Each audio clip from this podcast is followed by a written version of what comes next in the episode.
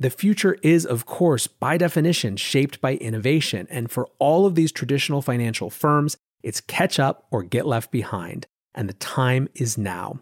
This, more than anything else, is a good reason not to get overly stressed about these short term corrections and movements in the Bitcoin price. It's about the arc of the markets, and that arc is bending this way. Welcome back to The Breakdown with me, NLW. It's a daily podcast on macro, Bitcoin, and the big picture power shifts remaking our world. The Breakdown is sponsored by Nexo.io and produced and distributed by Coindesk. What's going on, guys? It is Thursday, January 21st, and today we are talking about why the world's largest asset manager is getting into Bitcoin. First up, however, let's do the brief. First on the brief today, a new SPAC ETF. Here is an absolute jungle of acronyms and two of Wall Street or perhaps Wall Street Bets favorite things coming together SPACs and ETFs. ETFs are, of course, exchange traded funds that give people exposure to specific themes. So it's sort of like an index fund, but traded like a stock. An example of a theme would be ARK's Innovation Fund, which invests in a set of companies to match their theses about how the world is changing, including in this case Tesla, CRISPR gene therapeutics, Spotify, etc. Now, SPAC stands for Special Purpose Acquisition Companies, also known as blank check companies. And effectively, these companies are an alternative way to take a private company public a promoter of a SPAC sells shares in their SPAC, which is a company that's publicly listed but doesn't do anything. The entire purpose of that company is to go merge with a private company, again based around some specific theme, in effect taking that private company public when the merger clears.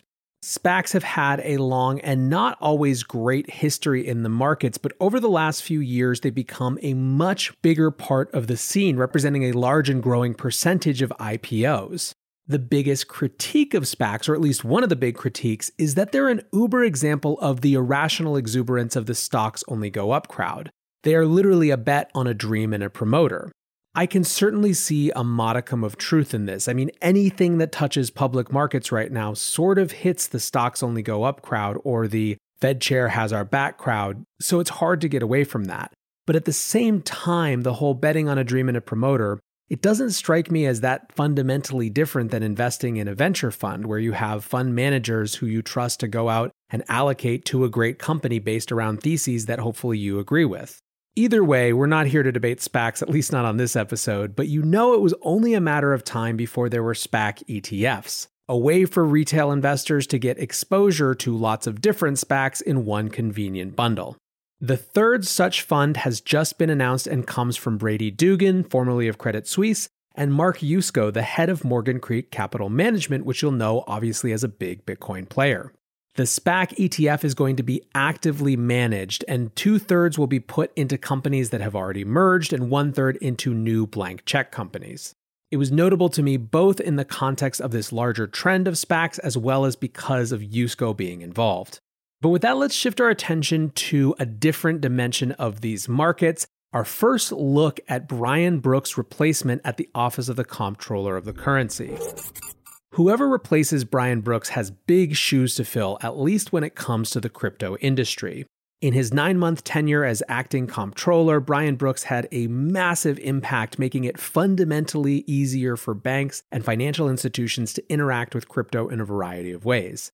Today, we got the name of his replacement, and it's Michael S. Barr.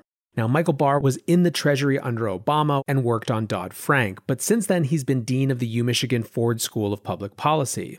His appointment was noticed by the crypto crowd not just for the significance of the role, but also because he was on Ripple's board of advisors in 2015. It's not clear how long he was there for, and to be very clear, advisors are different than directors. Advisors can have anything from a meaningful relationship with executives to absolutely no role at all and just be listed somewhere as a figurehead that theoretically builds trust. The only thing I could really find about his time there was the press release announcing his appointment to the board of advisors, where he said, Our global payment system is badly outdated. I think innovation in payments can help make the financial system safer, reduce cost, and improve access and efficiency for consumers and businesses alike. I also did a search through all of his old tweets. He's never tweeted anything about Ripple, about crypto. He's tweeted out three times with the word Bitcoin, but it's always been articles that he didn't comment on. In short, we don't have any idea how he really feels about Bitcoin or crypto, at least not yet. There are big implications for this role. Congresswoman Maxine Waters has asked Biden to repeal everything that the OCC did, along with a lot of other things.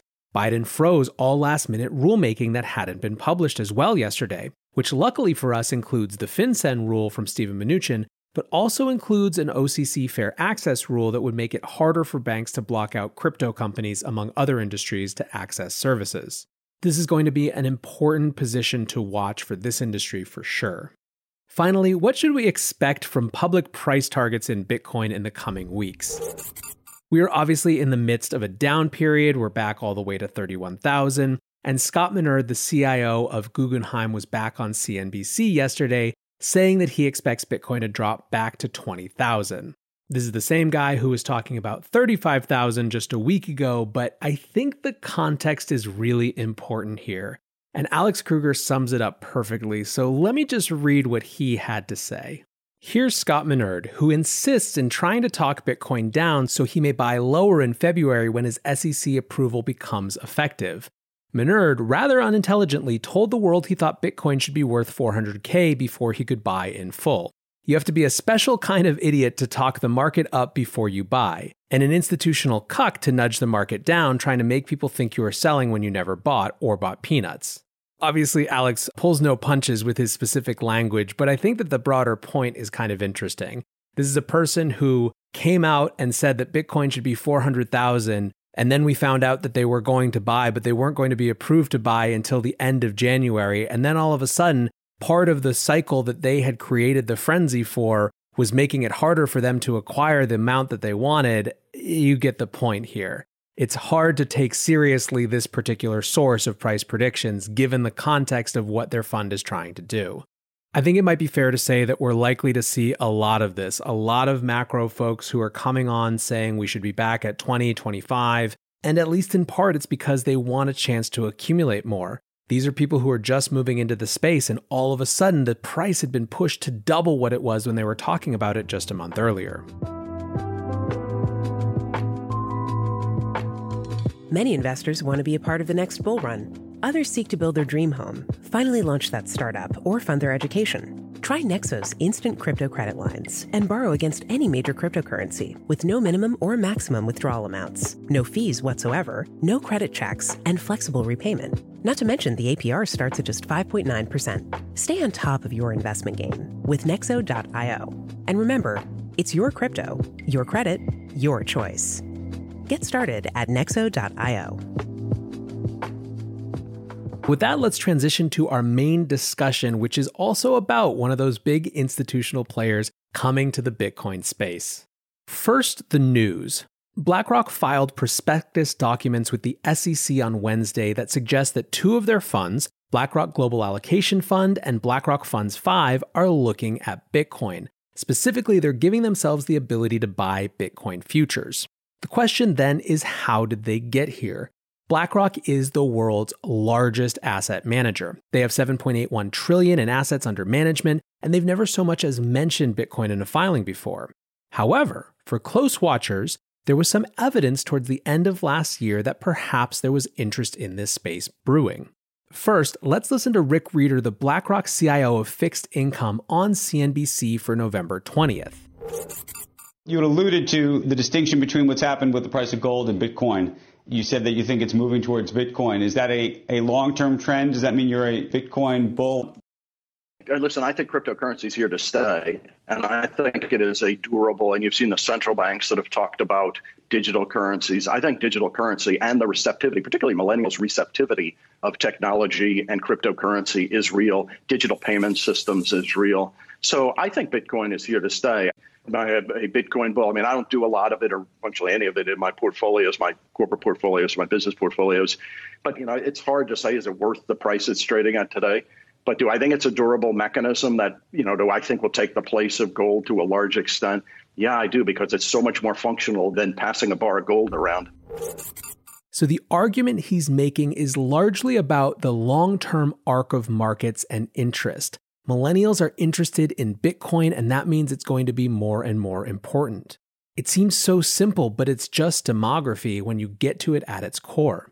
This was followed up at the beginning of December with comments from BlackRock CEO Larry Fink. In a conversation with former Bank of England Governor Mark Carney at the Council on Foreign Relations, Fink said that crypto could evolve into a global market asset.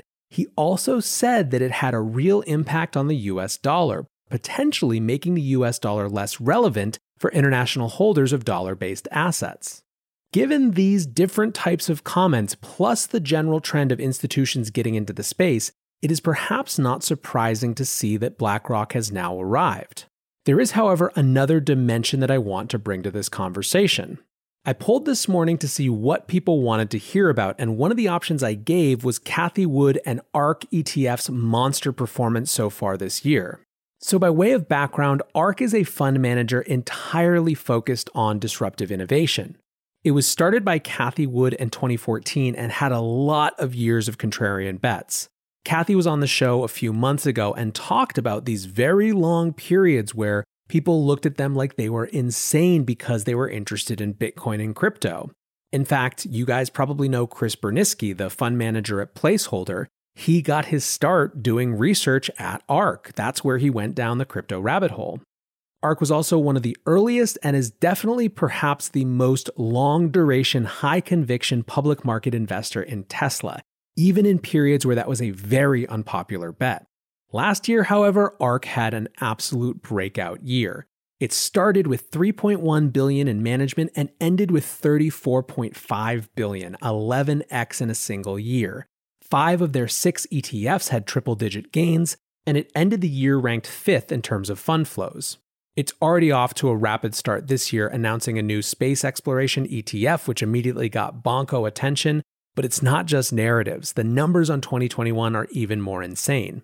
Eric Balchunas from Bloomberg noted this morning that the ARK ETF family took in over $1 billion yesterday alone.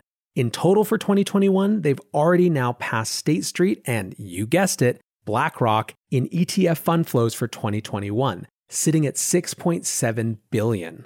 This is second only to Vanguard and means that they're currently on a pace to take in 136 billion this year. Now, of course, when it comes to BlackRock and their move into the Bitcoin space, Bitcoin is not the main thing that ARK is known for.